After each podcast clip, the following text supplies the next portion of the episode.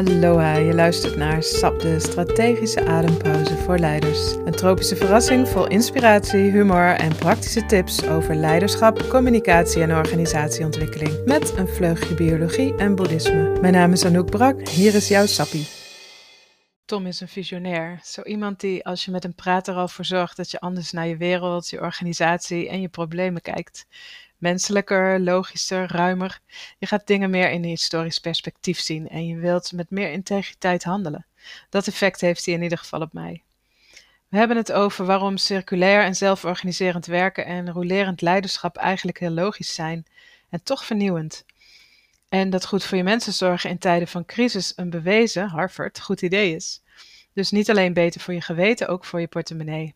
Verder komt nog voorbij Human Resource of Human Being, lessen uit antropologie en biologie, macht en ego, niemand de baas, iedereen leider, Rijnlands organiseren en waarom we altijd alles van linksonder naar rechtsboven willen.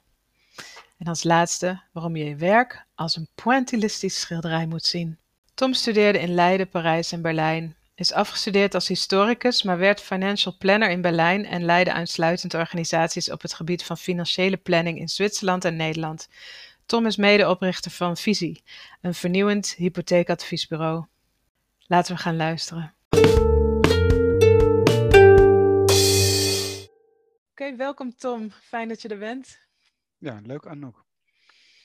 Ik vind je altijd inspirerend. Ik vind het ook mooi hoe je zowel een bedrijf hebt wat gewoon bezig is met hypotheken, maar dat je zelf eigenlijk een thought leader bent op het gebied van organisatieontwikkeling en leiderschap. Zie je jezelf ook zo?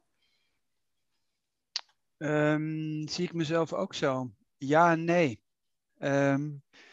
Ik zou zeggen ja, omdat ik natuurlijk, of tenminste voor de mensen die ik zou zeggen mij volgen op LinkedIn of mij googelen, daar zul je heel veel content vinden over zelforganisatie of over organisatie of over humanisering. Dus heel veel thema's, maatschappelijke thema's. Ik schrijf opiniestukken in kranten, Trouw, et cetera. Dus wat dat betreft thought leader.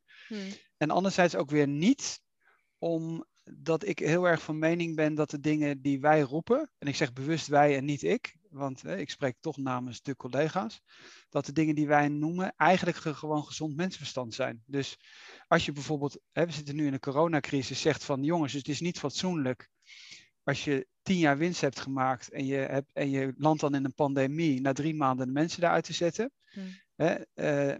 dan zouden wij zeggen, nou dat is gezond mensenverstand of heel normaal. En als je dan daar iets tegen schrijft, dan ben je thought leader. Dat vind ik een beetje gek eigenlijk. Dus. Ja, maar verbaas je dan ook over dat sommige mensen het dus wel logisch vinden om dan na 3 maanden al mensen eruit te knikkeren? Ja, daar verbaas ik me wel over. Maar ik denk dat heel veel grote thema's, dat mensen die wat reflectie hebben, zich eigenlijk allemaal daarover verbazen. Dus om het even heel groot te maken, neem nou bijvoorbeeld klimaat. Daar kan een kind, en dat is, ik denk, de meest intelligente dingen die op dit moment geroepen worden, is dan Greta Thunberg. Eigenlijk is het logisch dat je in een eindige wereld, qua grondstoffen, niet je kunt gedragen alsof het oneindig is. Of dat je voor meerdere generaties in de toekomst moet denken. Maar wat we nu aan het doen zijn, is eigenlijk de boel voor de generaties na ons eigenlijk kapot te maken of te ruïneren. Nou, dan kun je zeggen, dat is een heel groot thema. Maar eigenlijk is het ook weer heel klein, omdat het voor iedereen ook individueel geldt. En ik denk dat je dat bij heel veel thema's hebt, dat met gezond mensenverstand mensen zeggen, waar zijn we in hemelsnaam mee bezig? En of dat dan op het werk is, of privé, of op scholen, of hoe je met mensen omgaat die eigenlijk recht hebben op bepaalde uitkeringen. Neem het hele belastingdebakel, de natuur, het maakt eigenlijk niet uit. Ik denk dat een hoop mensen thuis zitten en zeggen van, waar zijn we in hemelsnaam mee bezig? Ja, en dat dan de mensen in charge bang zijn dat gezond mensenverstand niet samengaat met een gezond bedrijf hebben? Bedoel je de managers? Of? Nou, van die bedrijven en organisaties die dan meteen ervoor gekozen hebben bijvoorbeeld om mensen eruit te zetten. Denken die dan dat gezonde verstand niet samengaat met winst maken? Ja, ik vraag me dat soms af. Ik heb er wel voor mezelf een verklaring voor. Ik denk dat het uitgangspunt, dus als jij een bedrijf hebt en je ontslaat iemand, dat als je daadwerkelijk empathisch verplaatst in degene die je op dat moment aan het ontslaan bent. Neem bijvoorbeeld, ik heb een artikel geschreven tegen Heineken als voorbeeld. Die hebben heel veel winst gemaakt, heel lang. Hebben eigenlijk in het begin van die coronacrisis aangekondigd dat ze niemand ontslaan. En toen op een gegeven moment kwam er toch, ik geloof dat het kort 4 weken voor kerst of zo was, kwam er toch die golf. Ik denk dat diegene die uiteindelijk die beslissing neemt, als je heel eerlijk het aan die persoon zou vragen, zegt van ja, eigenlijk vind ik het niet oké. Alleen de mensen praten het voor zichzelf op een of andere manier goed, omdat ze zeggen ja, maar ik kon het zelf niet beslissen. Ik moest het uitvoeren. De aandeelhouders wilden het, et cetera. Terwijl anderzijds er genoeg wetenschappelijk onderzoek is, waaruit blijkt dat juist een solidaire opstelling ten opzichte van je medewerkers voor de lange termijn tot een hogere aandeelhouderswaarde voert of leidt. Daar is ook gewoon onderzoek over. Ja, dat kun je gewoon in Harvard Business Review nalezen. Dus ja. Ik heb er een artikel over geschreven en heb gezegd, beste CFO, dat ging over It's All About Solidarity, heb ik geschreven voor Corporate Rebels op het platform. Mm-hmm. Is dan ook overigens in best wel veel ook in andere media verschenen of in andere talen verschenen. En daar heb ik juist de CFO aangesproken en gezegd, als jij denkt dat je je bedrijf of je aandeelhouders een dienst bewijst door de mensen te ontslaan, lees dan Harvard Business Review. Mm-hmm. Omdat uit onderzoek naar juist blijkt dat die instinctieve snelle reactie waarvan je denkt dat die positief is, nou juist een negatief effect heeft op je aandeelhouderswaarde. Mm. Dus ik probeer me dan wel juist te verplaatsen in diegene die daar dan zit en uiteindelijk alleen maar, ik zal maar zeggen, een beslissing moet uitvoeren, waarvan ik overigens tegelijkertijd nog steeds denk dat als je heel eerlijk aan diegene zou vragen of die daarachter staat, emotioneel, ja, en die zich zou verplaatsen in diegene die daar net uitzet. Heineken maakte bijvoorbeeld vorig jaar ook nog gewoon winst. Het is niet zo dat ze verlies leden en dat je zegt, ja, maar anders dan gaan we failliet, et cetera. Ik bedoel, als een horecaondernemer mensen ontslaat, daar kunnen we ons allemaal iets onder voorstellen. Maar bedrijven die gewoon winst maken, maar dan heel snel dan, ik zou maar zeggen, met een aankondiging komen, omdat ze daar op korte termijn hun aandeel mee stabiliseren, of de koers van het aandeel mee stabiliseren. Ik denk dat daar uiteindelijk, als je de mensen heel eerlijk vraagt, eigenlijk weten dat wat ze daar aan het doen zijn, niet oké is. Dat niet in orde is. Ja. Oké. Ja, logisch eigenlijk. Laten we naar het meer concrete werkelijkheid van jouw eigen bedrijf gaan. Mensen weten misschien daar nog niks van. Kan je iets over Visie vertellen? Ja, nou, Visie is helemaal niet bekend. Of tenminste, alleen maar bij de doelgroep bekend. Wat doen wij? Wij doen hypotheekadvies. Dus als jij een appartement of een woning of een huis wil kopen, dan zijn wij de adviseur en dan vergelijken wij wat er is. En dan betaal je een adviesfee. Ja, dus net zoals bij de hypotheker of de hypotheekshop. Hè, we zijn een soort keten. Maar ik denk dat als mensen ons kennen, of mensen die bijvoorbeeld naar deze podcast luisteren, et cetera, dan zullen ze ons eerder kennen vanuit dat... Ja, andere thema's die je al even noemde over thought leadership. Omdat we vaak prijzen krijgen. We waren 2 keer Great Place to Work. Hebben zelf organisatie geïmplementeerd. Hebben een transparant salarismodel. Dus ik denk dat als de mensen ons kennen, dan kennen ze ons eigenlijk uit die hoek. En minder dan vanuit het product wat we eigenlijk als bedrijf aanbieden. Maar qua product werkt het goed en zijn jullie succesvol in jullie markt? Ja, het is, ik bedoel, als ik al de kans krijg om reclame te maken... We zoeken dringend mensen, omdat we ook weer sterk gegroeid zijn. Okay. 40% gegroeid afgelopen jaar. We zijn nu 50 mensen, doen een miljard hypotheekvolume. Dus dat is ongeveer 3000 hypotheken. Zitten overal in Nederland. Dus met bedrijf gaat het gewoon heel goed. Het ontwikkelt zich gewoon organisch. We hebben meer werk dan dat we aan kunnen. Wat overigens weer slecht is voor de work-life balance. Ja. Dus dat blijft een uitdaging. Maar voor de rest gaat het heel goed. En denk je dat mede te maken heeft met je bedrijfsfilosofie en je organisatiestructuur? Ja, ben ik heilig van overtuigd. En waarom is dat? Nou, omdat je in principe, wat we natuurlijk net, waar we het net al even over hadden, solidariteit. Je kunt niet als bedrijf eenzijdig verwachten dat de mensen voor jouw purpose of voor jouw doelstelling als bedrijf zich inzetten. En als dan omgekeerd de mensen eigenlijk mogen verwachten van het bedrijf dat het bedrijf solidair is met hen. En dat kan bijvoorbeeld of individueel zijn, dat je, ik noem wat, als privépersoon te maken hebt met ziekte in de familie of weet ik veel wat. Maar in ieder geval een privé situatie waar je dan mag verwachten dat je ook rugdekking krijgt van het bedrijf. En dat is nu dan macro-economisch. Ik denk dat het een belangrijke rol speelt. Maar dat is bij alles. Alles wat eenzijdig is, functioneert op lange termijn niet. Een vriendschap ook. Als jij een goede vriendschap hebt en je hebt een vriendin die, ik noem maar wat, een probleem heeft en jou opbelt. En dan zeg je, ja, maar nu schikt het niet, want ik ben met andere dingen bezig. Dan zegt die vriendin tegen jou, ja, maar Anouk, op het moment dat ik je nodig had, ben je er niet voor mij. Dus dat is, en waarom zou dat in het bedrijfsleven bij de verhouding tussen werkgever en werknemer dan in één keer wel een eenzijdige relatie kunnen zijn die wel functioneert? Ja. Ja, en mensen verwachten dat vaak ook, merk ik, van hun werkgever. Zelf voelt het als een soort familie van het bedrijf waar je bij bent. Je voelt je loyaal daar naartoe. En dan verwacht je ook eigenlijk zo behandeld te worden. En dan blijkt heel vaak dat je toch maar een nummer was. Ja, en dat je eigenlijk naïef was om te verwachten dat die zorg twee kanten op gaat. Ja, maar dan moet je gewoon zeggen als bedrijf, jij bent een nummer. Daarom zeg ik altijd een beetje provocatief, daarom heet het in de Amerikaanse context ook resources. Je bent maar een resources. Human resource. Ja, human resources. En dan heb je kapitaal en dan arbeid en dan wordt het gemixt.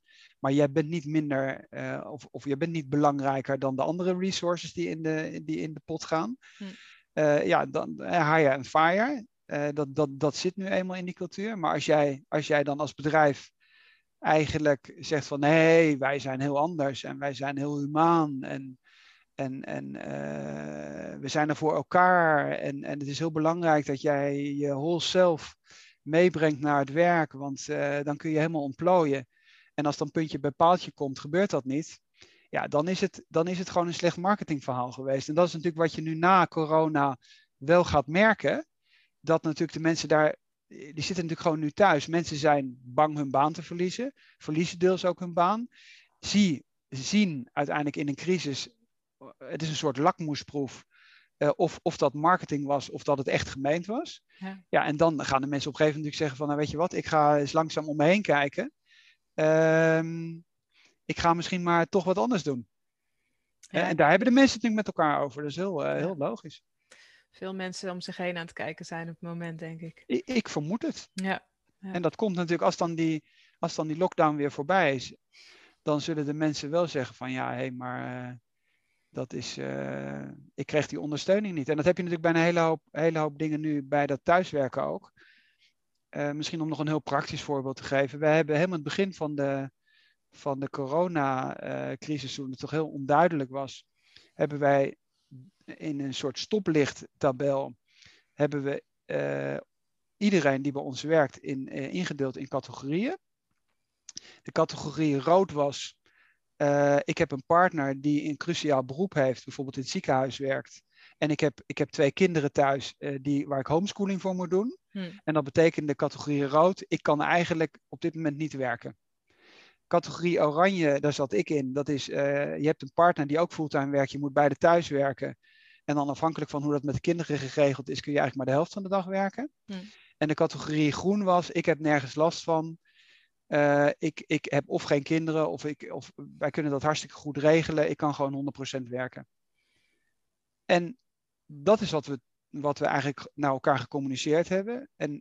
En als die solidariteit onder elkaar is, dan was het eerder zo dat de mensen die in die groene categorie zaten blij waren dat ze geen partner hadden, zal ik maar zeggen, die in het ziekenhuis op de corona-afdeling stond. Want dat zijn de mensen wel die een veel hogere kans hadden ook om besmet te worden of in een supermarkt werken, et cetera.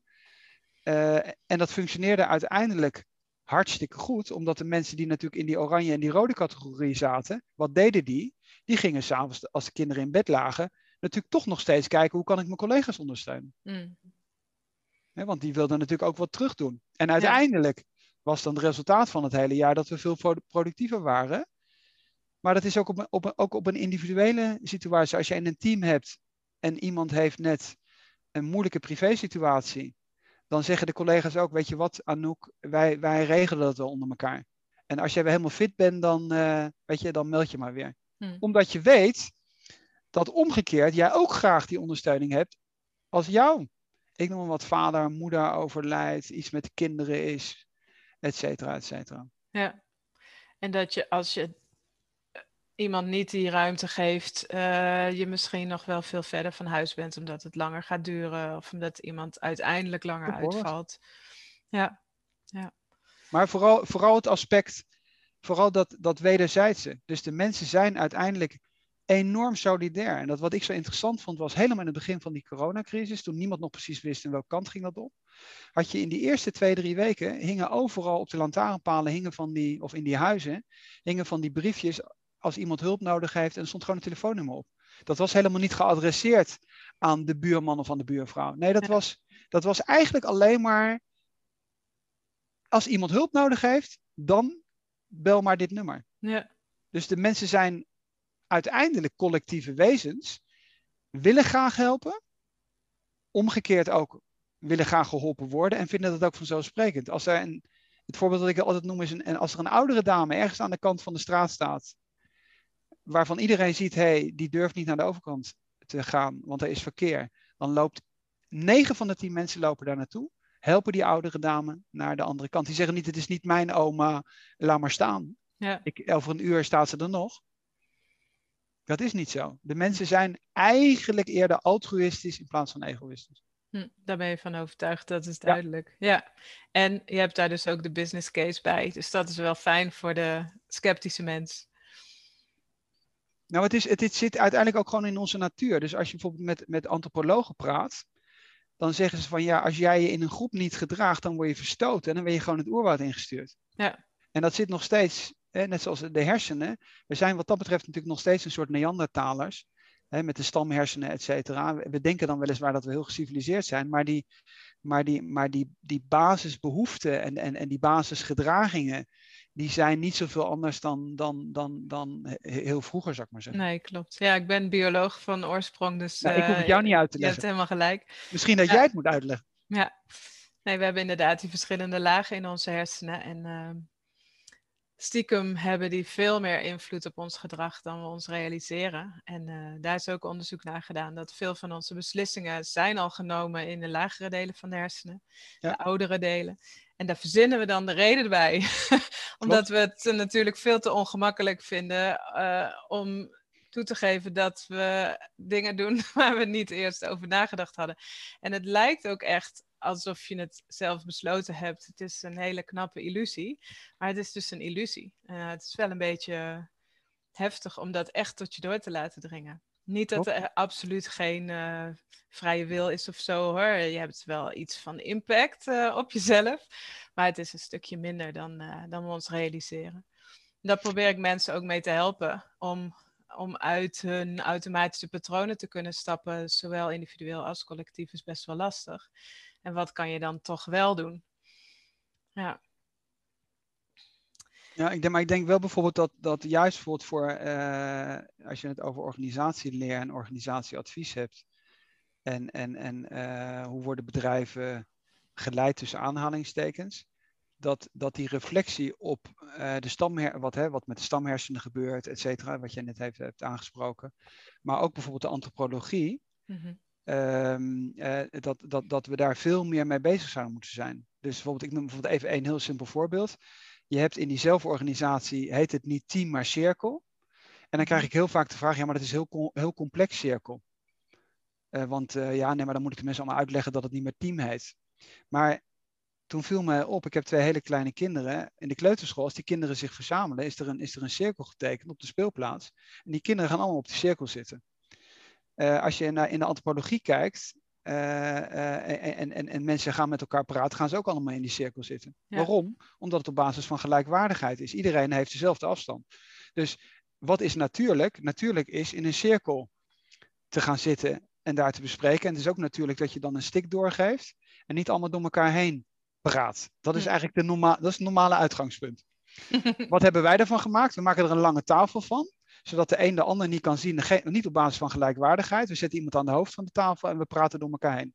Alleen als wij zelforganisatie moeten uitleggen en zeggen, ja, dat heet dan cirkel en je mag niet door elkaar heen praten.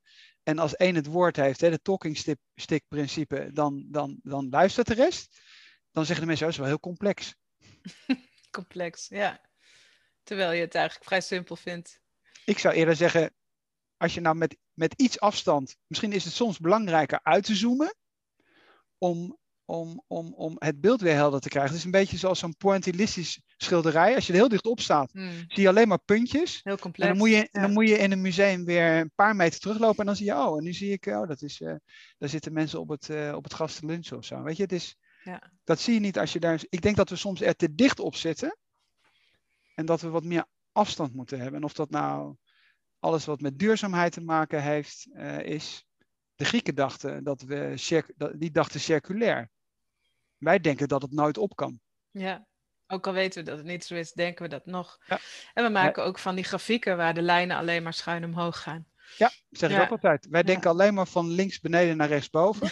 Ja. Rechtsboven is altijd goed. Daar wil je heen. Daar willen we altijd naartoe. Dus hoe sneller we naar rechtsboven gaan, als je het nou even in de duurzaamheidsdiscussie hebt, ja, des te eerder is het op. Ja. En dan is de vraag of, wat ik altijd zo interessant vind, wij vinden andere beschavingen primitief. Dat noemen we dan ook primitief.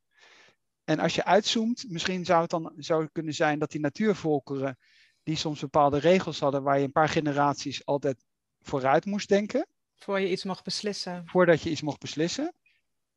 Dan zou ik toch denken, nou misschien zouden we eens moeten uitzoomen en er eens over na moeten denken. Wie is er nu eigenlijk primitief? Ja, inderdaad.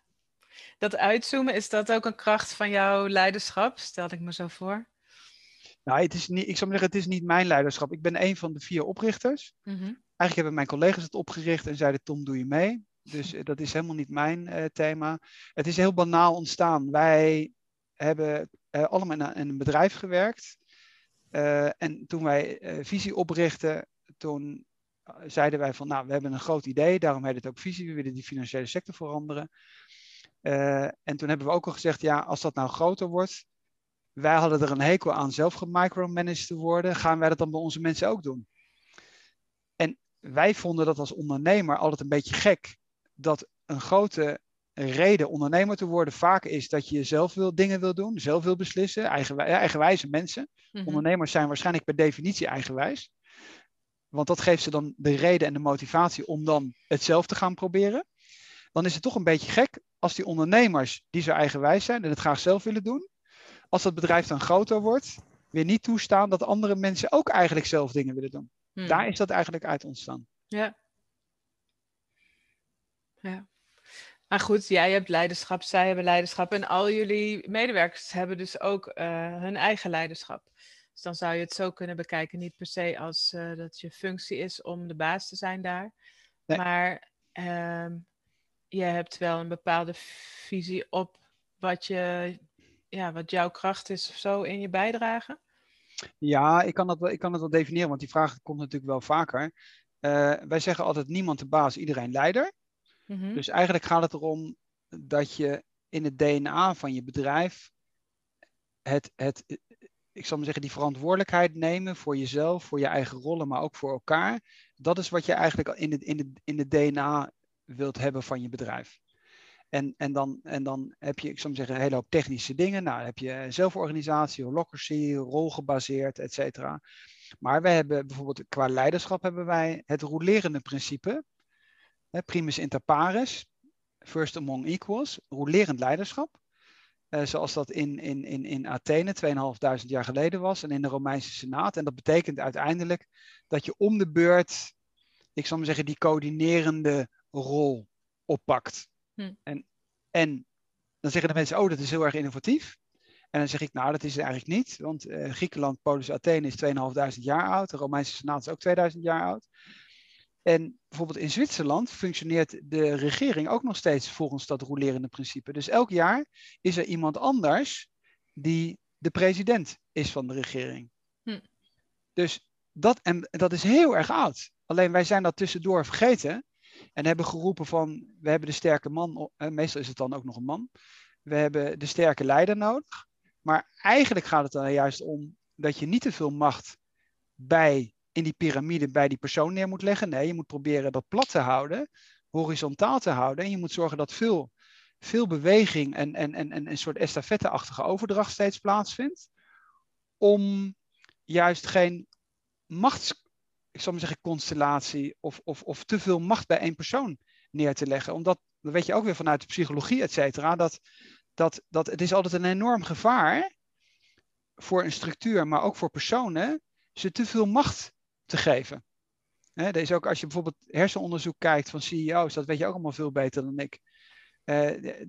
Dat is niet zo lovend wat daar uitkomt. Ja, want wat gebeurt er als mensen macht krijgen? Wat weet jij van die onderzoeken? Dat herinner je nog?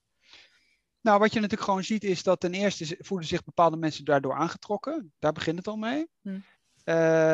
Dan is het zo dat het is natuurlijk toch een soort... Je moet heel erg opletten dat je die ego's in toom houdt. En dat moet je eigenlijk ook van jezelf begrijpen. Dus als je denkt van, nou, ik vind dat... Natuurlijk geeft dat waarschijnlijk een kick als je op een podium staat en heel veel mensen zijn aan het applaudisseren. Dat is voor kunst en cultuur goed. Maar dat is voor bedrijven is dat zeer gevaarlijk. Omdat je uiteindelijk mechanismen creëert waar eigenlijk de val al voorgeprogrammeerd is. Omdat bij elke beslissing die je juist neemt, denk jij dat jij die briljante persoon bent geweest die de juiste beslissing heeft genomen. Nou, dat is niet zo. Totdat het op een gegeven moment heel erg fout gaat. En dat is heel erg gevaarlijk. En hoe meer je natuurlijk, ik zal maar zeggen, checks en balances inbouwt. En hoe meer er een cultuur gecreëerd wordt waar, ik zal maar zeggen, de collectieve intelligentie van de hele groep geactiveerd wordt, des te groter is de kans dat er niet, ik zal maar zeggen, fouten worden gemaakt die eigenlijk ertoe leiden dat de boel naar de hand naar de Filistijnen geholpen wordt. Ja, ik zou die onderzoeken eens na moeten pluizen weer. Maar het had volgens mij te maken inderdaad met dat je automatisch meer testosteron krijgt en meer in jezelf gaat geloven en je ego als het ware groeit, zo zou je het kunnen zeggen. Ja. Als je aan de top staat ergens of de leider ergens over bent. En dat je daardoor ook meteen minder goed wordt in het uitnodigen en luisteren naar andere stemmen, andere perspectieven. En misschien op een bepaalde fase, in een bepaalde fase van onze evolutie was dat handig. Je dan stabiel, stevig leiderschap had, totdat dat van de rots werd gestoten en iemand anders dat een tijd overnam. Maar ja, nu met de complexe problemen waar we mee te maken hebben, is dat misschien een beetje primitieve versie van leiderschap. Ja, je sluit je in principe ook steeds meer af. Hè? Je ziet dat bijvoorbeeld aan een hele hoop dingen. Als jij natuurlijk, ik noem wat even om even de financiële sector te nemen. Als jij op de bovenste etage van een heel hoog gebouw zit met een aparte lift en je eet in een andere kantine en je wordt 's morgens door de chauffeur opgehaald. Ja. En je zit niet meer in de trein of in de metro of op de fiets. En je gaat niet meer zelf boodschappen doen, et cetera. Dan bouw je voor jezelf een soort bubbel op. Waar de afstand naar de realiteit steeds groter wordt. En dat is natuurlijk, en dat is heel gevaarlijk. En dat is natuurlijk wat je permanent ziet. Ja, en dat geldt, dat doel is natuurlijk dat te vermijden. En dat is natuurlijk wat je,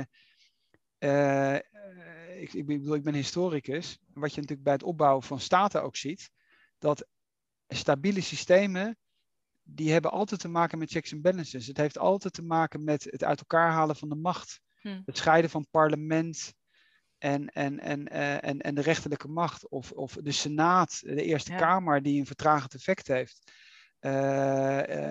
Amerikaanse model waar je bijvoorbeeld nog ziet dat iemand maar twee keer president maximaal kan zijn. Dus dat is niet voor niets dat men dat een keer heeft uitgekozen. Zeg van nou, weet je, als je twee keer president bent, dan is het op een gegeven moment wel dan goed. Dan ga je maar wat anders doen. Want we willen geen aristocratie hebben. Misschien zou het zelfs beter zijn. Zelfs als je zou zeggen, nou, je mag één keer een periode van 4 jaar en dan weer iemand anders. Dat zou voor de stabiliteit, voor de lange termijn, zinvoller zijn. Ja, het doet me ook denken aan mensen hebben dan zelf niet door dat ze inmiddels in zo'n bubbel zitten, volgens mij. Misschien sommigen wel hoor, maar veel denk ik niet. En dan zeggen ze dingen als, mijn deur staat altijd open. En vertel vooral tegengeluid. Maar ondertussen kunnen ze er helemaal niet meer tegen of luisteren ze er niet echt naar. En het doet me denken aan de nar die we vroeger dan hadden op, aan het hof. Ja, de hofnar. Wiens rol het was om op een ludieke wijze toch zeker alle patronen die niet klopten aan het licht te brengen. Ja, klopt. Hebben jullie een nar in de organisatie als rol? Nee, maar wat we wel... Ik vind het heel goed dat je dat voorbeeld noemt. Omdat namelijk je in de huidige maatschappij natuurlijk die rol eigenlijk bijvoorbeeld het cabaret heeft. Mm-hmm. Wat dat betreft is natuurlijk Nederland of naar Joep van het Hek of anderen zijn een sterke cabaret-traditie. Maar voor een gedeelte zou je ook kunnen zeggen de pers. En dan moet je nou juist toelaten dat de pers wel die rol speelt. Om jouw vraag te beantwoorden, hoe is dat bij ons? Wij hebben geprobeerd zoveel mogelijk dingen te laten roleren. Ik ben bijvoorbeeld ook niet de CEO van Visie. Ik heb het staafje doorgegeven. Mijn collega Michiel doet dat sinds 1 januari. Dus je moet je daar heel erg bewust van zijn. Dat je kunt of die hofnar installeren. Of je kunt zeggen, want dat was in de aristocratische maatschappij met de koning aan het hoofd. Maar eigenlijk moet je dus die aristocratie helemaal niet willen. Dus je moet niet die sterke leider willen hebben. Je moet, als historicus zeg ik altijd, eigenlijk is de verlichting in de managementwereld nog niet aangekomen. Want we hebben het eigenlijk over eigenlijk willen we een koning hebben die het beste met zijn mensen voor heeft. Die eigenlijk empathisch is. Maar dat is nou juist niet waar het om gaat. We willen in een democratischere samenleving, willen we eigenlijk dat op de werkvloer gezamenlijk zo goed mogelijk beslissingen worden genomen. En dat er een gelaagde, representatieve democratie eigenlijk is. Dat is wat we eigenlijk willen. En dat is iets anders dan een koning die het beste met zijn burgers, ik zal maar zeggen, voor heeft. Dus dat is dat ouderwetse beeld van een leider waar we toch nog steeds op teruggrijpen steeds. Terwijl we ook al weten dat het beter kan. Ja, maar ik denk dat het voor een heel groot gedeelte, en dat valt me gewoon op in Nederland, is het nog veel sterker. Wij realiseren ons helemaal niet, dan ben je weer bij dat thema uitzoomen. Wij realiseren ons niet hoe sterk wij in onze mediaconsumptie geïndoctrineerd worden door het Amerikaanse leiderschapsmodel. Hm. Dus je ziet het dan bijvoorbeeld servant leadership. Ja, terwijl als je bijvoorbeeld kijkt naar het ouderwetse Rijnlandse model van het respect voor de vakman op de werkvloer die een hoge autonomie heeft. Dat is een veel beter model dan te zeggen ik kijk omhoog en ik hoop dat diegene die daarboven aan het roer staat, dat hij het juiste doet. En in de pandemie zag je juist dat die landen, dus de Anglo-Saxische cultuur in UK met Johnson en Trump in de Verenigde Staten, wat dat voor een dramatische gevolgen heeft. En de landen die het naar verhouding goed deden, die hadden natuurlijk feminien leiderschap. Nieuw-Zeeland, Duitsland heeft het natuurlijk naar verhouding goed gedaan. En waar het veel meer om ging, de mensen bij elkaar te houden, solidair met elkaar te zijn, zeer rustig op dingen in te gaan, et cetera. Dus een veel meer modererende rol te hebben. Hm. Is een hele andere manier van leiderschap. Ja. Dus dat is dat Rijnlands organiseren, wat je af en toe hoort, dat heeft te maken met meer collectief, meer gezamenlijk aan de slag zijn. Nou, Rijnlands is vooral, ik zou maar zeggen, dat je meer op de lange termijn zit en meer rekening houdt met de belangen van iedereen. Wat ze dan multi-stakeholder noemen. Dus je probeert niet je toeleverancier elk jaar nog verder de schroeven aan te draaien totdat die failliet is. Mm-hmm. Je probeert je mensen niet, het is niet hire and fire, maar je probeert solidair met elkaar te zijn om op lange termijn samen een succesvol bedrijf op te bouwen. Je probeert je fatsoenlijk te gedragen in je eigen ecosysteem. Je betaalt netjes belasting. Je speelt de overheden niet tegen elkaar uit, et cetera. Het is veel meer gericht op dat iedereen die in dat ecosysteem zit, het leven en laten leven van elkaar. Ja. En niet van, ik heb meer macht. En omdat ik meer macht heb dan jij, draai ik jou de schroeven zo ver aan dat je het niet overleeft. Ja. Ja, ook weer eigenlijk heel logisch. Ja, op een gegeven moment houdt het gewoon op. Dus als je wat dat betreft, ook vind ik altijd interessant, dat als je met ondernemers het daarover hebt, en dat gaat altijd over Silicon Valley, et cetera. En daar heb je een paar uitzonderingen van bedrijven die het heel goed doen, maar waarschijnlijk ook erg geholpen worden door monopolen of monopolistische structuren. Maar als je dan zegt van oké, laten we eens criteria nemen. En dat zijn meestal zijn dat VN-organisaties, maar je kunt OECD nemen of wat dan ook. Maakt niet uit welke criteria je neemt. Je kunt levensverwachting nemen, criminaliteit, happiness index, sociale mobiliteit. Maakt niet uit wat het is. Het zijn altijd de Scandinavische landen. En Nederland zit er soms bij, die bovenaan staan. Het is nooit de Verenigde Staten. De Happiness Report is net een paar weken geleden weer verschenen. Nederland staat heel hoog. Amerika gaf ik plaats 20 of zo. Ja. Dus het is, als je zegt van ja, als samenleving, wat willen we eigenlijk bereiken? Wat vinden we nou echt belangrijk? Wij hoeven ons helemaal niet te verstoppen. En het is ook helemaal niet zo dat wij economisch gezien minder productief zijn. Dat is helemaal niet zo. Maar dat zie je ook als jij andere landen bereist. En je komt dan weer terug in Nederland. En je kijkt dan naar de publieke infrastructuur. Of het nou de straten en de wegen zijn, of de scholen en de ziekenhuizen en weet ik veel wat allemaal. Het is natuurlijk, ik zeg niet dat daar geen problemen zijn, maar als je dat dan vergelijkt met de Verenigde Staten, waar als je je baan verliest, je ook geen ziektekostenverzekering meer hebt, ja, dat is een derde wereldtoestand. Ja. Dan zeg ik niet dat de VS een derde wereldland is, alleen op een aantal gebieden is dat natuurlijk iets wat wij maatschappelijk niet acceptabel vinden. Dus het idee dat anderen dat veel beter doen dan wij in Europa, dat is natuurlijk gewoon de facto helemaal niet het geval. Ja, ja. En heb je daar dan ook, je had het net al even over de media. Mijn man zegt soms dat de media eigenlijk de vierde macht is en dat het tijd wordt dat we dat erkennen. Klopt. Hoe kijk jij tegen de rol van de media aan? Nou, als je het zo maar zeggen over leiderschap hebt en over managementliteratuur, dan is dat uitermate problematisch dat in de media zeer selectief, ik zal maar zeggen, het beeld van de realiteit wordt zo nauw en zo gereduceerd, dat we ons helemaal niet meer realiseren dat de overgrote meerderheid bijvoorbeeld, ik zou maar zeggen, heel normale MKB-bedrijven zijn waar mensen heel fatsoenlijk met elkaar omgaan. En dat is uitermate problematisch, omdat wij denken dat wat wij lezen, en dan gaat het eigenlijk over een paar grote multinationals, Philips, Unilever, Shell, weet ik veel wat.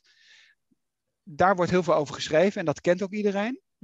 Maar het overgrote gedeelte van onze economische activiteit, dat is gewoon een MKB. En dat zijn lokale bedrijven waar mensen op een fatsoenlijke manier met elkaar omgaan. En waar op een fatsoenlijke manier wordt gekeken hoe je samen de problemen oplost. En waar iemand zijn leveranciers opbelt in de tijden van corona en zegt van hey, ik heb een liquiditeitsprobleem. Jij hebt waarschijnlijk een liquiditeitsprobleem. Hoe zit dat precies met jou? En dan probeer je er samen uit te komen. Maar je stuurt niet iemand eenzijdig dan een brief. En zegt van, wat ook gebeurd is in het begin in Nederland. Van ja, nee, maar wij maken het geld pas over een half jaar over. Per koninklijk decreet besluiten wij dat. Ja. Dat doe je dus gewoon niet als jij lokaal ergens actief bent. Nee. Omdat dat ook niet geaccepteerd wordt in die lokale MKB-omgeving. Alleen, wij lezen dan over, in Nederland was dat bijvoorbeeld Booking. En dan lees je, en dan had je nog 2, 3 bedrijven. En dat was het. En daar hebben we maandenlang over gediscussieerd. Maar we hebben niet gezegd van, hé, wat gek. Er komen niet heel veel bedrijven bij. We hebben wel heel veel bedrijven in Nederland. De rest doet dat dus blijkbaar wel heel netjes. Ja.